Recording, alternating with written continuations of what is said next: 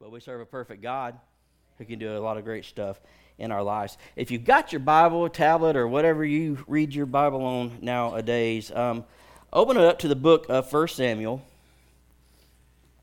chapter 13. The message notes for the uh, sermon today are available on the YouVersion through the Bible app. All the notes should be there for you to follow along in the message today, just in case you had a crazy morning and you didn't bring anything to write on and you didn't bring a Bible or anything like that. You can hop on your phone, pull that up, and follow along with us today. You ever had somebody like in school or in life that was just a constant frustration to you? There's that one person that you can have a great day and you can just count on them every day. When you go around that corner, they're going to be there to poo poo on your parade somehow. You know, um, that you, just people bullies in school or just people you don't really mesh with or click well with at work. You know, um, constant sources of frustration. Uh, we're going to read a little bit um, in the Old Testament today about what was a source of frustration to the people of Israel, and they were called the Philistines. The Philistines were always causing trouble for Israel back in the day. Um, and Israel was at a point where they had just, uh, I don't know, elected or chosen a king, and his name was Saul. And so Israel was kind of trying to take their own identity and form their own nation and their own kingdom, but they were constantly being oppressed by these people called the Philistines, and they found themselves in a really weird situation. In 1 Samuel 13, uh, starting at verse 19, it says, Not a blacksmith could be found in the whole land of Israel, which stinks if you were a blacksmith. That means you were out of work if you were an Israelite. Because the Philistines had said, Otherwise, the Hebrews will make swords or spears. So all Israel went down to the Philistines to have their plows, their plow points, their mattocks, axes, and sickles sharpened The price was two thirds of a shekel for sharpening plow points and mattocks, and a third of a shekel for sharpening forks and axes, and for repointing goads. Because everybody knows if you got a goad, you need to have it repointed, right? You got your goads at the house, you need to have them repointed. So, so on the day of battle, this is one of the most perplexing sentences to me in all of Scripture. Like there's some there's some whoppers that get dropped, but this one makes no sense at all to me. So on the day of battle, not a soldier with Saul and Jonathan had a sword or a spear in his hand. Only Saul and his son Jonathan had them. That just brings up so many questions to me. I mean, I don't know, like if you just common sense your way through this, how are you going to have an army without weapons to fight with? You think about that?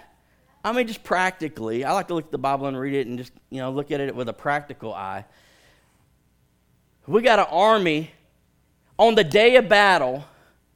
Well, we ain't got no swords. We got two swords. Everybody else, best of luck to you. Hope it works out well. Um, two swords. How do you even recruit an army without weapons? I mean, you think about that you draft your people, but I mean, how, what, what's the point? How do you get people? What's the incentive? All right, here's the deal. We're, we're going to make an form an army, and we're going to we're going to you know, get our own identity, and we're going to start pushing back against these people, the Philistines. That sounds awesome. Let's sign up. And you're there, and you're signing up, and you're like, okay, got your uniform, and you got your, your other stuff, and all right, man, where do we go to get our swords? Yeah, yeah, um, that's the thing know, we, we ain't got no swords. No swords. We got what? We don't got no swords. What's the selling point? You know, like, how am I going to defend myself? How are we going to do this? Like, what do you say? Come join the army of Israel. We ain't got no swords, but our uniforms are fabulous. Like, how, like, what do you do to pull people in? Is what I'm wondering. So they show up on the day of battle and they don't have swords, which sometimes is, you know, I, I kind of want to make fun of because somebody didn't think through the process, you know. Uh, somebody didn't figure out that they might have issues. So I guess maybe they're showing up with their pitchforks and their goads that had their fresh points on them and all that stuff. I don't know what they were showing up to fight with, but they didn't have any swords. And I want to make fun of them sometimes. But then I thought, and I think, You know, there are a lot of Christians and a lot of churches around here that show up on the day of battle unequipped with the weapons that they need to fight what they're looking at. You know, and it just reminds me that the day of battle, the day of battle is not the time to prepare for battle. You prepare for battle before the battle. You know? And when we face these battles spiritually, you know, like so many of us are going through right now, and so many people, they never pray unless they're going through hell in their lives. That's when they pray. They never open up their Bible until their life is falling apart. Then they desperately try to grab answers and find solutions to what they're dealing with. It's really hard it's really hard to fight a battle without a sword. It's really hard to have a victory when you go into something unprepared. The time to do that is before you walk into the battle. That's why it's important to have a solid relationship with God so when the storms of life hit, you're prepared and you're equipped with everything that you need to push back the onslaught of the enemy. Amen? Amen? So don't get caught on the day of battle without a sword like these guys did. That just blows my mind. Um, but that's not what we're talking about today. Um, 1 Samuel chapter 14, this story continues, uh, starting at verse 1. It says, One day, Jonathan, son of Saul, said to his young armor bearer, Come, let's go over to the Philistine outpost on the other side. But he didn't tell his father. Saul was standing on the outskirts of, outskirts of Gibeah under a pomegranate tree in Migron with him were about 600 men, among whom was Ahijah, who was wearing an ephod. Now that's important. We're going to come back to that in just a little bit. He was the son of Ichabod's brother. These are just great names, by the way. If you want to write some of these names down to call your kids, if you're planning on having kids, Old Testament is full of some great names. Um, Ahitub, son of Phinehas, son of Eli, the Lord's priest, and Shiloh. No one was aware that Jonathan had left. So Jonathan takes off on a walk to stir up some trouble.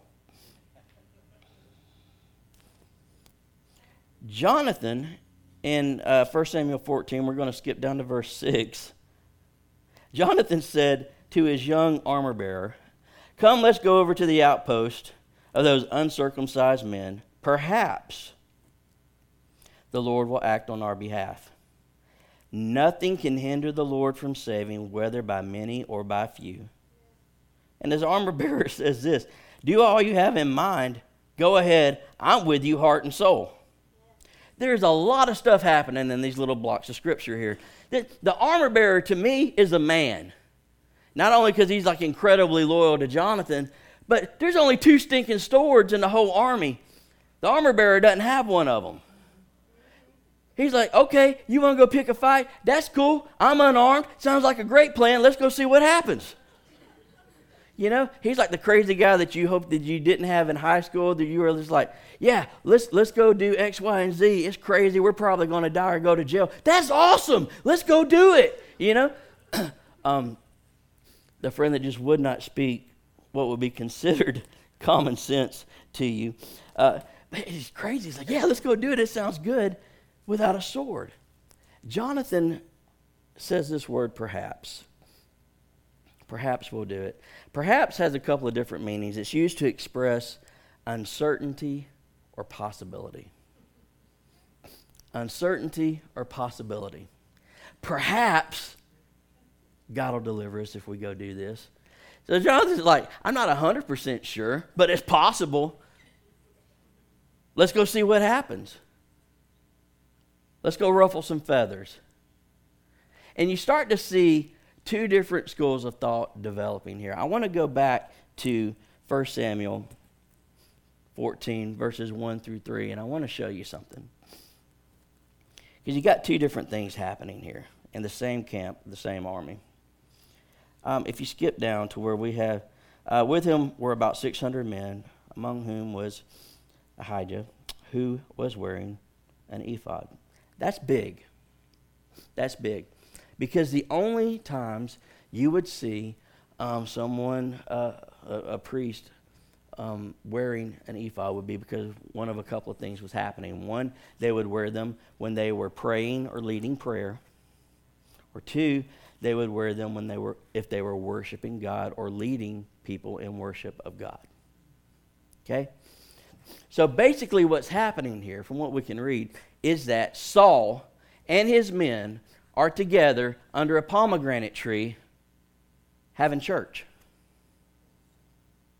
They're praying and they're worshiping and they're getting their things together and they're, they're having a good uh, Holy Ghost time under the pomegranate tree, which had, which had to be fun. Then you got Jonathan who says, Yeah, that's cool. I'm tired of waiting around. I want to do something. They're praying, and Jonathan is saying, I'm done with praying. I want to see some results. I'm ready to take some action. I'm ready to see God make something happen. Two completely different schools of thought.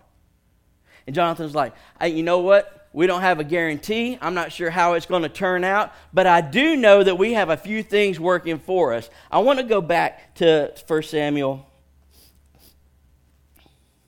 14, verses 6 through 7. If you look at what Jonathan says here, he says, Come, let's go over to the outpost of those uncircumcised men. And I'd like to think that Jonathan just wasn't infatuated with whether or not men were circumcised or not.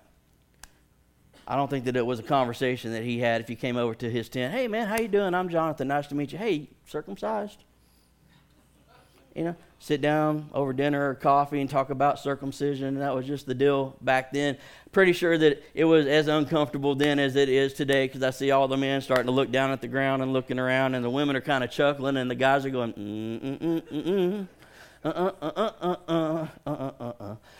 But when Jonathan mentions that the Philistines were uncircumcised, he's speaking to the fact that their enemies are not in covenant with God.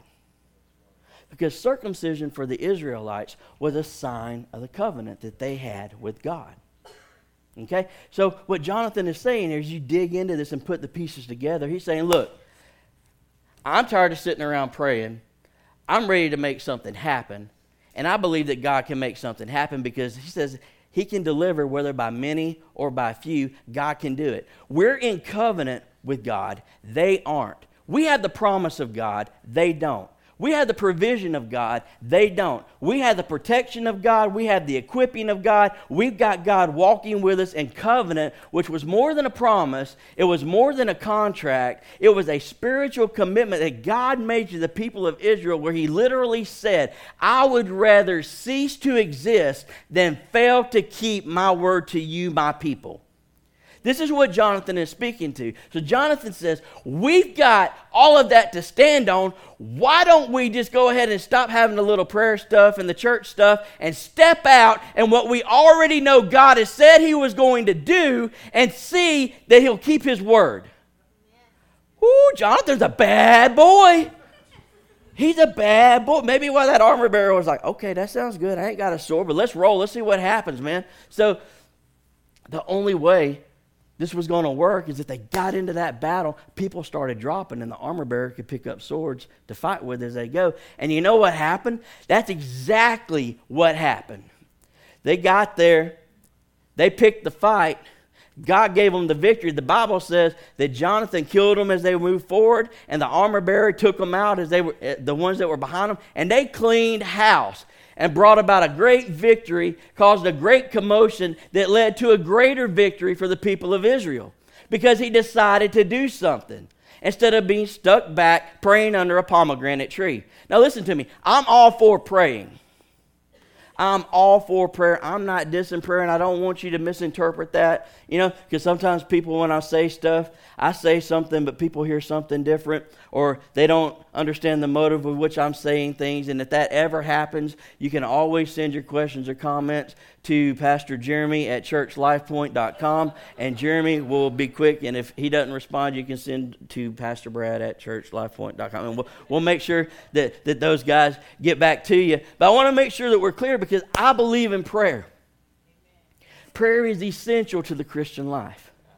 Prayer is what makes our relationship with Jesus happen. It's how we talk to Him, it's how He pours into us. Mountains are moved because of prayer. God moves in response to prayer. Jesus said that He wanted us to make our requests known to Him and that He hears us when we pray. Prayer is important to the Christian life, but we have to have some kind of substance to our walk with God that's more than prayer or more than worship. We have to have something called action to our faith we have to have a we got to come to a point where we begin to step out in the promise and in the equipping and what God has already said that he would do for us and move forward and what God has already said he was going to do instead of being comfortable with gathering together and settling for the prayer and the worship and going through the ritual without the swords. Maybe we need to be a little more like Jonathan maybe we need to be a little crazy. Maybe we need to step out and what we believe God has already spoken to us and trust Him to keep His word. You know, uh, James chapter 2, verse 26, it reads like this As the body without the spirit is dead, so faith without deeds is dead. It means that our faith at some point becomes worthless if we don't put action behind what we say we believe. And churches become nothing more than a glorified country club where people come together to sing their little songs and go through their little ritual, and nothing is accomplished. No one is impacted. No lives are changed. Communities are left untouched. And I don't believe that that's God's will for His church. And I don't believe that that's God's plan for our lives. I believe He's called us to impact the lives of other people and to put action to our faith. To put action to our faith. It's like the farmer who was going to plant this great big field of crops, and he's he just was on it, man. He he had a good prayer time, and he decided, you know what? I'm going to believe that this year I'm going to see five times as much crop come in than I've seen in any year before at my farm. Five times. I'm believing for five times more. And so he started praying, God, I know you're the God that can provide. I'm believing for an increase. I'm believing that you could keep your I believe that you're going to allow me to have five times as many crops as I've ever seen before at my farm. Springtime came. It was time to plow the field. The guy walked out to the field, stood at the edge of the field, lifted up his hands and began to pray, God, I thank you for my field. Lord, I thank you for the seed. Lord, I thank you that I, I just believe that this year we're going to see five times as much come in than we have any year before. And he turned around and went back inside. A couple of months went by. He walked back out to the field, still believing, still believing, still full of faith, and said, All right, God, I can see that the rows are not plowed. I can see that the seed's not in the ground. And I can see the rocks are still there and the weeds are starting to come up. But I believe that you're the God that can turn back the weeds. I believe that you're the God that can do the impossible. I believe that you can bring an increase. And I'm believing you for five times as much as I've ever seen come in from any of my fields. In Jesus' name, amen. A couple of months went by. Farmer walked out to the field. Nothing was plowed, nothing was planted. The weeds were about as tall as he was. Briars, thistles, all kind of stuff growing up in there. Lord, I know what I'm seeing.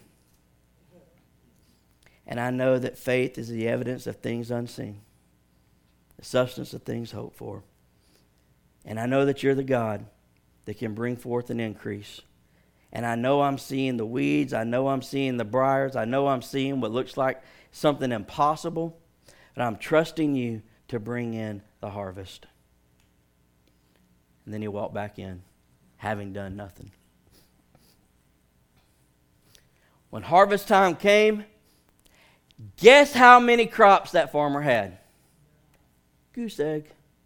Yeah, goose egg. Nothing. Nothing. You know why? Because it was his job to prepare the ground. It was his job to remove the rocks. It was his job to plant the seeds. It was his job to fertilize. It was his job to maintain the garden and to keep it f- free of weeds. It was his job to protect the heart. It was his job to do the preparation. It was God's job to create the miracle of life and the harvest. But faith without works is dead. And it doesn't matter how much we pray. We could all pray till we're red in the face. It doesn't matter how much we believe. It doesn't, how, it doesn't matter how much we worship God. At the end of the day, if we don't put some walk into the talking, we're not going to accomplish anything and we're not going to see the harvest or the blessing in our lives that God wants to give because there's a part that we do and there's a part that only He can do. Faith without works is dead. Faith without works is dead.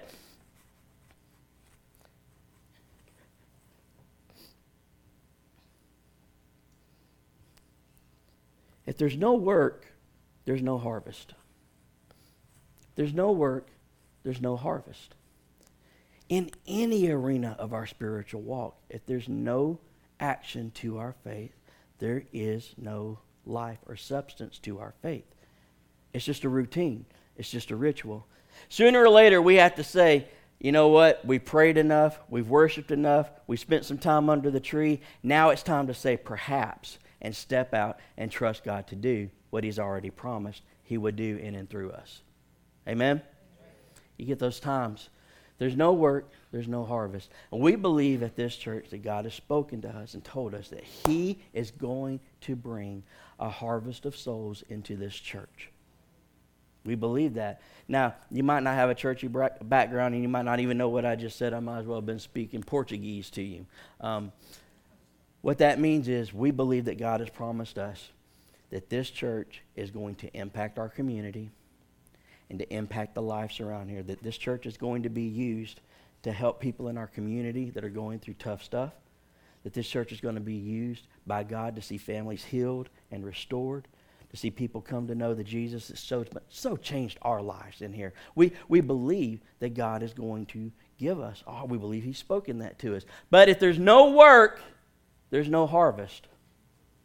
There's no work there's no harvest. And it doesn't matter how much we shout or how much we say we believe it, if we don't plow the fields and we don't plant the seeds and we don't do what's necessary, we're not going to see it. And 20 years from now, we'll be saying the same thing, seeing the same results of nothing because God has already done everything He needs to do. Now He's waiting for us to step up and do what He's already said we could do.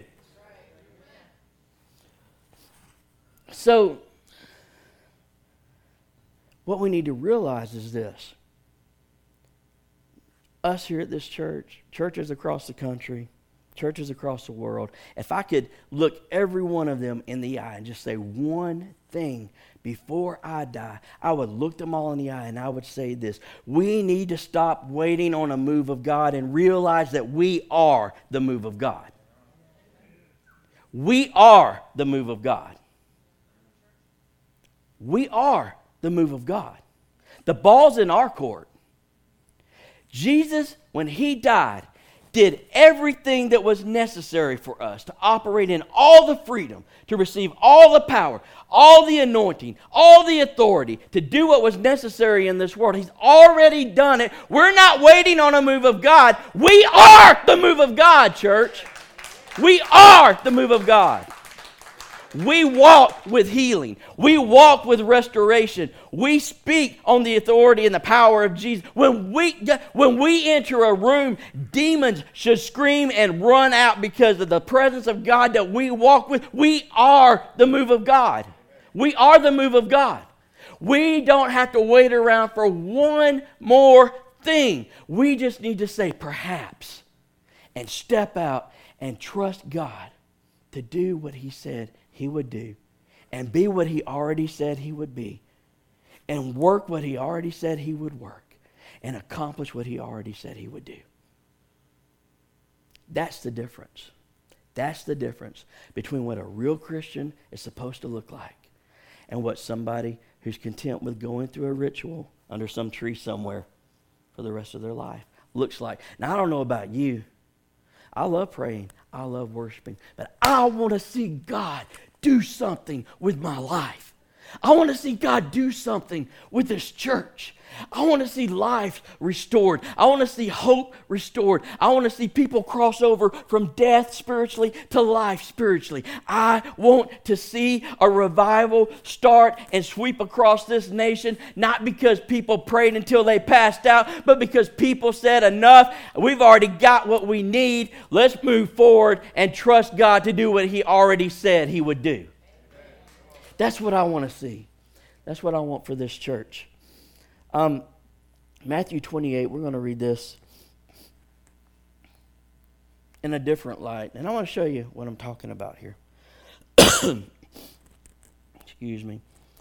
Boy, I'm not 100% over this little junk that I had last week, but I'm pretty close to it. Healing over myself, healing over you guys in Jesus' name.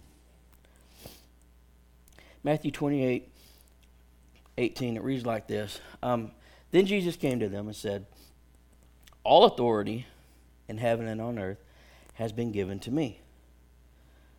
Therefore, go and make disciples of all nations. Everybody do this. Go. We're going to hit the brakes for a second.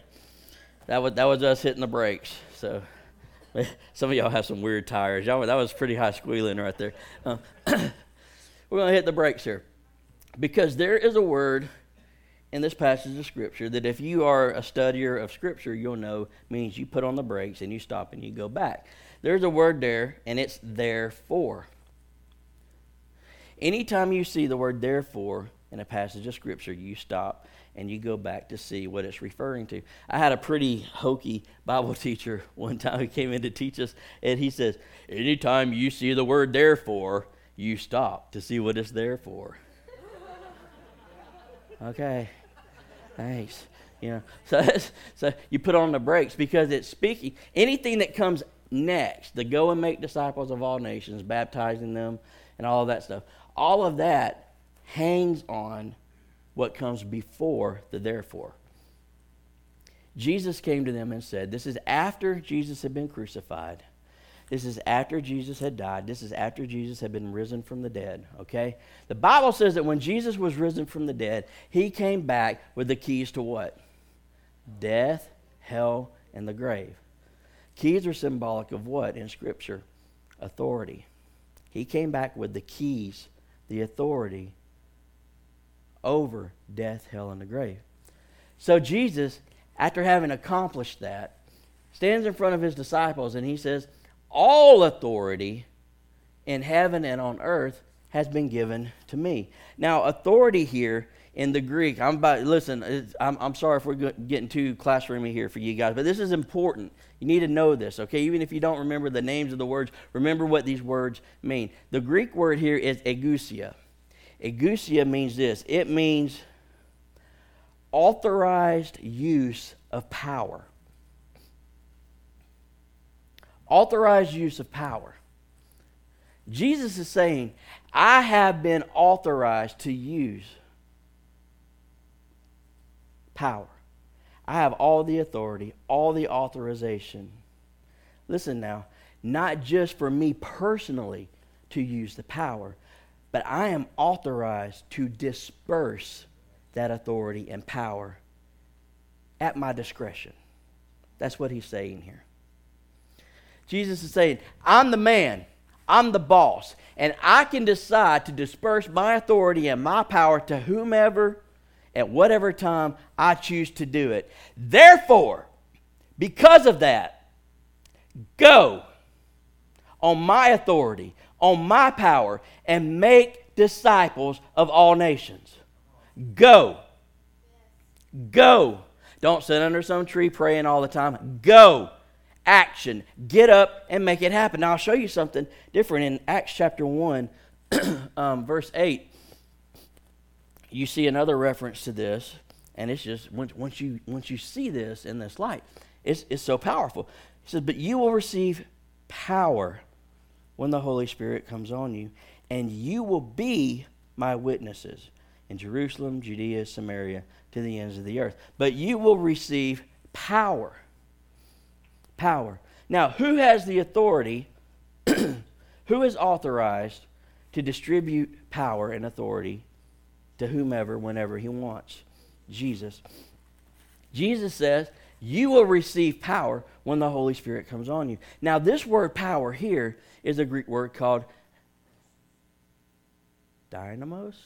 Dinos, I think that's what it is. Dinos, dynamos. Anyway, it's a, the root word from which we get uh, the word dynamite. And here's what's really important here is that this word means explosive power. It means supernatural power. It means miraculous power. Jesus is saying through the Holy Spirit, He is equipping us with explosive, supernatural, miracle working power at his discretion because he's authorized to give it to whoever, whatever, whenever, however. He's the one that does it. He's giving it to us, he's equipping us with what we need to be witnesses for him. Guys, he has given us everything we need already to do what he's called us to do. We don't have to wait for one more thing. He's authorized and He has authorized us and equipped us. In Jerusalem, can you put that scripture back up on the screen? Acts 1 8. In Jerusalem, which is where the church was at the time, okay? And in Judea and Samaria. They were a little further out from Jerusalem. And then to the ends of the earth.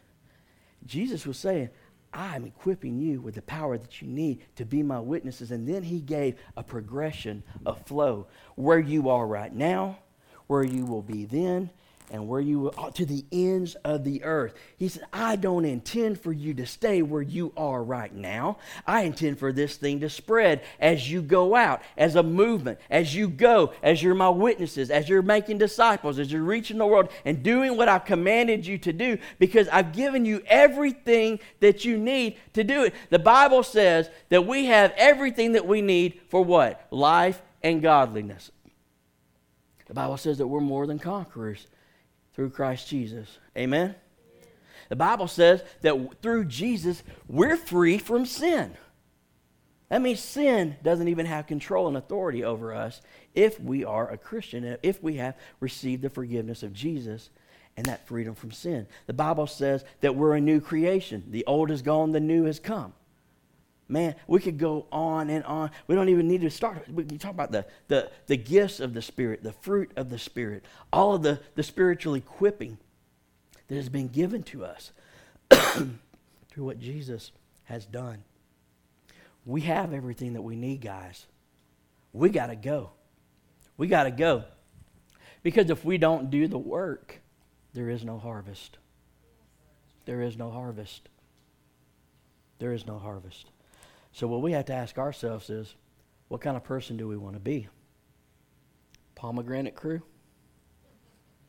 Or perhaps, or perhaps, if we step out, we'll see God do what He said He would do. the need is great. I want to give you some stats. We've talked about this from time to time this year or this past year. These are numbers that are going to stay in front of us because they matter. They matter. Um, this year, approximately 1 million teenager or teenage girls will become pregnant. 350,000 of them will choose to have an abortion. By the numbers. Now, abortion has become an incredibly hot topic in our country again.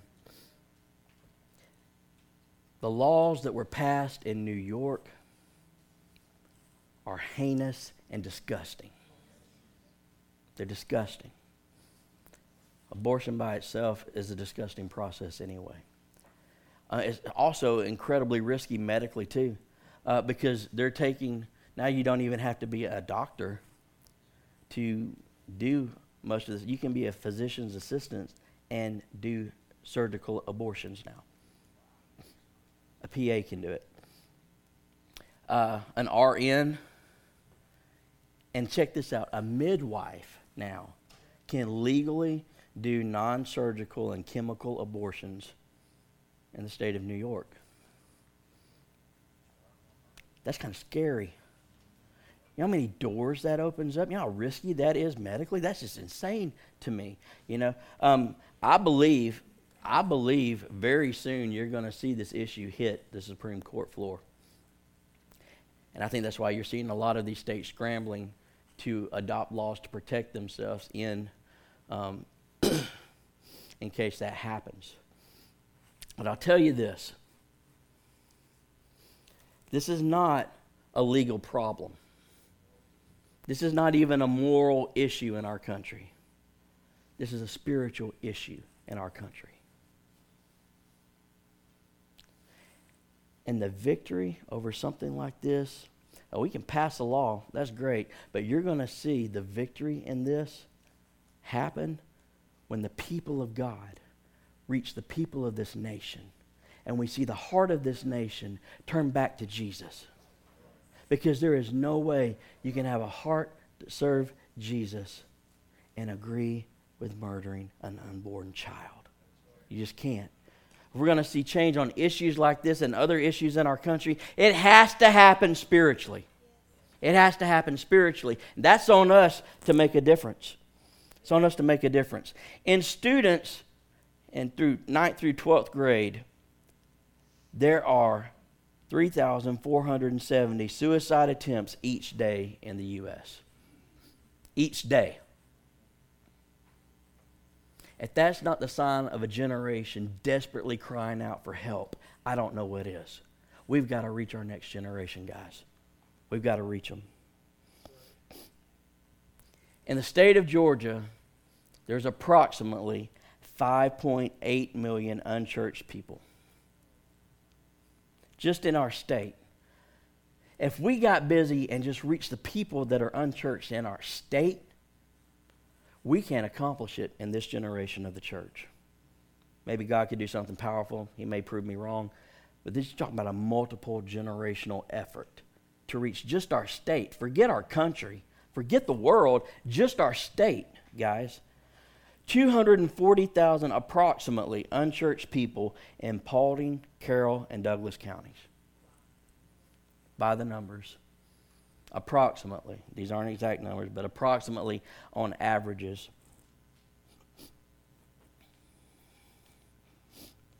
Eighty-three thousand unchurched people in Douglas County, approximately. And you know why most of these people don't go to church? Because they've been to one. They don't go because they've been to one. And you know what they saw? They saw a bunch of people gathered together under a pomegranate tree instead of a group of people that said perhaps and put some action to their faith and walked out what they said they would believe. They saw they were judged, they were made fun of, they were ostracized because of the issues that they were trying to work through, because they came into a group of people that said, You have to fit into our cookie cutter standard of what a church going Christian is supposed to look like. And they said, Forget that. I don't want anything to do with it. Guys, we cannot be that church. We have to be a church that unchurched people want to attend. We have to be a church that's open the doors. People ask me all the time, um, uh, what, what, kind of, what kind of people we're trying to reach as a church? And my answer is just easy all of them. All of them. Now, how are we going to do it? One of the biggest ways we're going to do it is through weekly services here at the church. Weekly services. People ask me, they come up to me and say, Man, I really want to invite so and so or such and such to church, but but I'm concerned about X, Y, or Z issue. You know, can I can I bring somebody to church who's struggling with their sexual identity and and or maybe they've got a, a transgender child? Can I bring them into the church without them getting picked on or mocked or feel or to feel like they don't fit in? And I'll say that in this church, as long as I'm the pastor in this church, absolutely you can come in here. Absolutely, you can come in here. Absolutely, you can walk in and be loved and be accepted and have the same opportunity to receive the grace and forgiveness of Jesus and have Him change your life like He did with everyone else that's here. Absolutely. Can we bring people in with alcohol on their breath? Absolutely. Can I bring in my drug addicted cousin? Absolutely. Bring them in. well, I bring them in, but they dress kind of weird. Look around for a second. Look around for a second. You know what I mean? Listen, what's the dress code of the church? As long as you're not naked, you're good. You're good. All right? Dear Lord Jesus, please let us never have a problem with the dress code of the church. No naked. We're good. All right? You're not negative. long as you you got the parts covered that need to be covered and it's modest, come on in. We don't have issue with that. And if somebody comes in that dresses a little loose, keep your mouth shut. Let God move in their lives. Amen? Keep your mouth shut. Well, my, I got so and so, they like to smoke. Bring them on. Bring them on. Well, they might smoke in the parking lot. I don't care. I'll go out there and sit on the back of the car and talk to them while they smoke. I don't care. Get them in here and let God work in their lives. We've got to get over our own prejudices and our own preferences and let God do what God does best in the lives of people, and that's change them from the inside out. Weekly services are a great, a great way to do that. I don't want you to ever feel like you can't invite someone to this church. Everybody is welcome in this church. Now, I'm not saying we're perfect. We're not perfect. There's some jacked up people in here. I know y'all. You ain't fooling nobody. ain't fooling nobody. But I do know this too. We have some beautiful people that have a beautiful heart to see God impact this community and impact this world. And I believe that if we'll invite and bring people in, we'll see Him rock their worlds in our services. Um, there's some other ways that we plan on doing it this year too. Because look, talk is one thing, but this year, this church is going to be more aggressive than it's ever been in reaching this community for Jesus. Amen? Amen. More aggressive than we've ever been. Real quickly, here's some other ways we're going to do it through outreaches. We're going to be crazy about outreaches this year through things like the ultimate block party that we do uh, annually with the city, uh, the big book bag outreach that we've done in the past. We want to see that bigger and better this year so that we can reach this community in a practical way.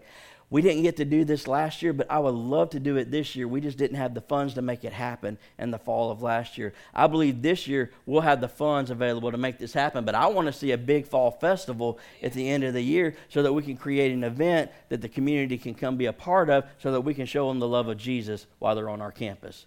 Sounds pretty good, doesn't it? I want to see that happen. Um, I want to see us reach people through target services. What's a target service? The target service is a service where people are more likely to attend church if you invite them, like Christmas, Easter, Mother's Day. Mamas, whoo, man, I don't know what it is about Mother's Day. Mamas can get their families to church uh, it's Mother's Day. You're coming to church with Mama. You're going to dress nice. We're going to take pictures, and you're going to take me out to eat afterwards because that's what Mama wants. You know what I'm talking about? Mother's Day. Mother's Day is a big one.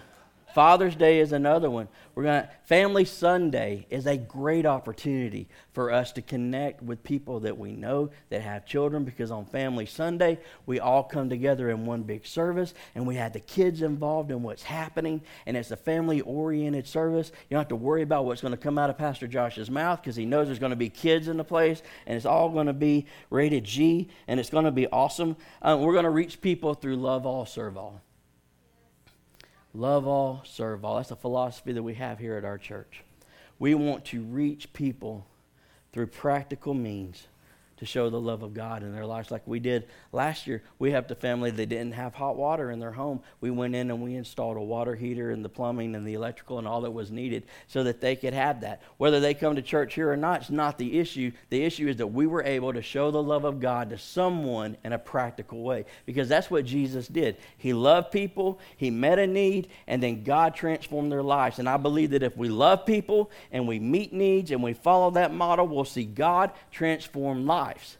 And I know that we won't be able to do it for the entire community, but we can do it for somebody. And we'll do for one what we wish we could do for all until eventually we're able to do for all what we want to do for all. Amen?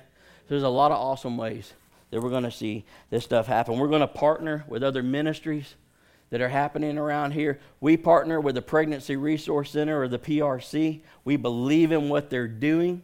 We believe in what they're doing here at this church. They help moms in a time where they're trying to decide whether or not they want the child, they help steer them towards preserving the life of the child. They provide some free health care options for the, for the moms too and free screening. They do great work. They see hundreds of people give their lives to the Lord every year, and they see hundreds of babies saved. Just the one over here in Douglas in Douglasville that we work with. I, I love that we've got women in the church that serve at the PRC here in Douglasville, and they serve at the PRC in Carrollton. We're, we're able to see God do a lot of great stuff, but we're going to work with them. We're going to work with a great ministry called The Pantry. The Pantry feeds hundreds of families every week in Douglasville and the surrounding areas that might not be able to afford food for their family because they're going through a tough time. Last uh, Thanksgiving, we worked with them and we were able to help them provide 400 Thanksgiving meals for people in our area. That's what I want to see happen. We're going to work with them a little more closely. And, and other uh, organizations, missions, and that's another way we're going to do it this year. Home missions and what happens around here. And you know what? It's time for us to put some boots on the ground at a different country and see a missions team go out of Life Point Church. You know what I mean? How many of y'all would be interested in going on a mission trip if we put one together? Yeah, I know not everybody's called to do something like that, but I, I, saw a lot of hands go up. We have a lot of options that we're looking at for this year. There'll be more information about that coming out in the next couple of weeks, um, so you guys can start raising money like crazy for your mission trips that'll be coming up. Here's something huge. We talked about this in a leadership meeting last fall. We want to see every ministry in this church, every department in this church, do some kind of outreach on their own. So we're not just going to see big church events, we're going to see all the departments reaching out to the community in their own way. This is going to be an incredibly aggressive year. You know why? Because perhaps, that's why. Because perhaps, perhaps, because we're already equipped to do it, we're already called to do it. All we got to do is just do it. Amen. Ephesians 3 Verse 20 says this Now to him who is able to do immeasurably more than all we ask or imagine, according to his power that is at work within us. This is what I believe. I believe that as we step out and do what God has already equipped us and called us to do, that he is going to blow us away with what we're going to see him do through our efforts. As we put action to our faith this year, I believe we're going to see exceedingly abundantly more than all we could ask or imagine. Why? Because it's according to His power. There's that word again. His power that is at work within us.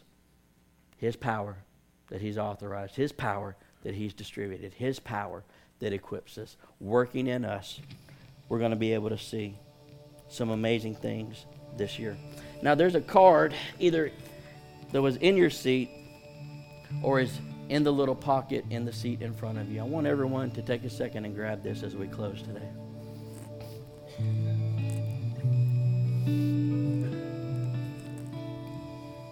And it just says this perhaps.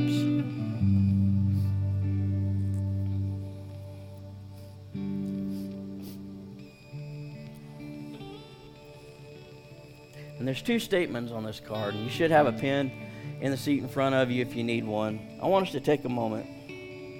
Because talking about what we're going to do corporately is one thing, but corporate action doesn't happen without individual action. I'm not asking you to make pledges or commitments or anything like that. This is just something for you to work out between you and God. Just perhaps the next step in my walk with God is what is it this year? What is the next step that you feel like you need to take to get closer to God? Because faith without works is dead, yeah, but you can't minister or serve or do and give something that you don't have to give. And that's got to come from your relationship with Jesus. It all starts there.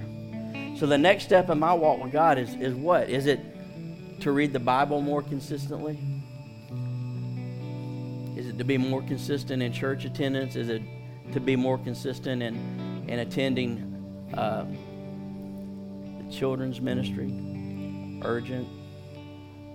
To be, this could be the year that you step up to volunteer and serve in the ministry that God's been laying on your heart. What is it? It's between you and God. What's the next step in your walk with God? Take a second and fill that out.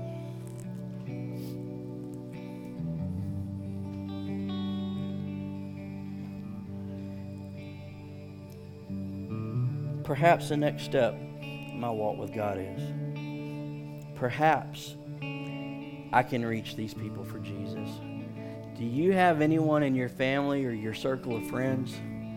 You know, you know they don't have a relationship with Jesus. You know they need Jesus to be their Savior. You know they need to surrender their lives to God. Write them down. Write them down. Because here's what I believe I believe that God has already equipped you and empowered you and given you everything that you need to reach those people this year. And maybe you've been trying four years to try to reach them, and they've shot you down every time. Don't give up. Aren't you glad no one gave up on you? Aren't you glad that person invited you that one last time? Aren't you glad that that sermon convicted you that one last time? Aren't you glad that you got that one last time? Don't give up on somebody because you could be there one last time. Perhaps. Perhaps. Let's all stand. I want you to take those cards with you. I want you to keep them.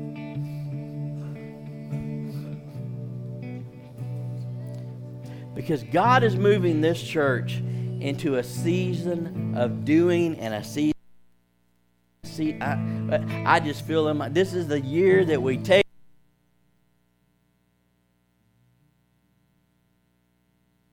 Feel like this, this is a marching order from God to move forward. Perhaps we'll see a huge harvest if we step out and do what He's already equipped us and called us to do. Amen. Let's pray. Father, in the name of Jesus, we come before you. And on these cards, we've written what we think our next step in our walk with you is. Father, I pray in the name of Jesus that as we step out into this, Lord, that you honor the work that we're putting with our faith because we're saying we're not content with staying where we are. We want more, more depth in our walk with you. We want to know you better. We want to do what you've called us to do.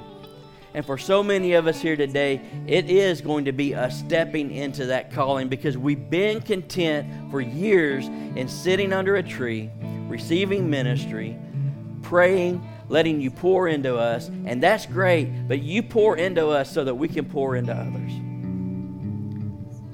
And for so many of us today, that next step is going to be becoming involved in the ministry that you've called us to and serving in the way that you've called us to serve. Lord, we have so many people that we could reach for you and talking about a harvest and talking about what a church can do and talking about outreaches and all those things those are great. And the, the results of those things are going to be they're going to be powerful and they're going to be awesome because we know that your word is going to bring about the change in the people's hearts father. But we cannot neglect our own responsibility to go and make disciples, to go and be a witness, because you've equipped us already to do it. And if we will become those rare people that trust you to do what you said you would do, to step out and be obedient, if we would be those people, oh, we could see you impact and change so many lives, Father. Lord, I pray that you birth in us today a burden for the lost like we've never had before as a church. Father, I pray in the name of Jesus, Lord, that I, I, pray in the name of Jesus, Father, that you give us what to say and how to say it as we talk to these people, as we pray for these people, as, as we look for opportunities to share your love with them, Lord. I know there's so many names on so many cards in here this morning, and every one of those names matter because they represent the eternity of a soul. God, I pray that you remind us of how important what we do is. Father, I pray in the name of Jesus that this year be a year where this church takes new ground, where we take new ground individually in our walk with you, and where we see a harvest of changed lives and impacted lives, Lord, that we see marriages healed and restored, that we see families made whole, Lord, that we see individuals healed emotionally. Lord, I pray in the name of Jesus that we see the miraculous this year, that the dead rise from the grave, Lord, spiritually and physically. Lord, that we see everything that you said that we could see as we go forth, trusting that you would do everything that you said that you would do. Father, we give you glory and we give you praise for your presence today, for the challenge of your word. Lord, I thank you for the decisions that were made by the people today to step out and say, perhaps, perhaps we can see God do something powerful if we step out and trust Him to do what He already said that He would do and be who you already said that you would be. Lord, we give you glory and we give you praise. In Jesus' name.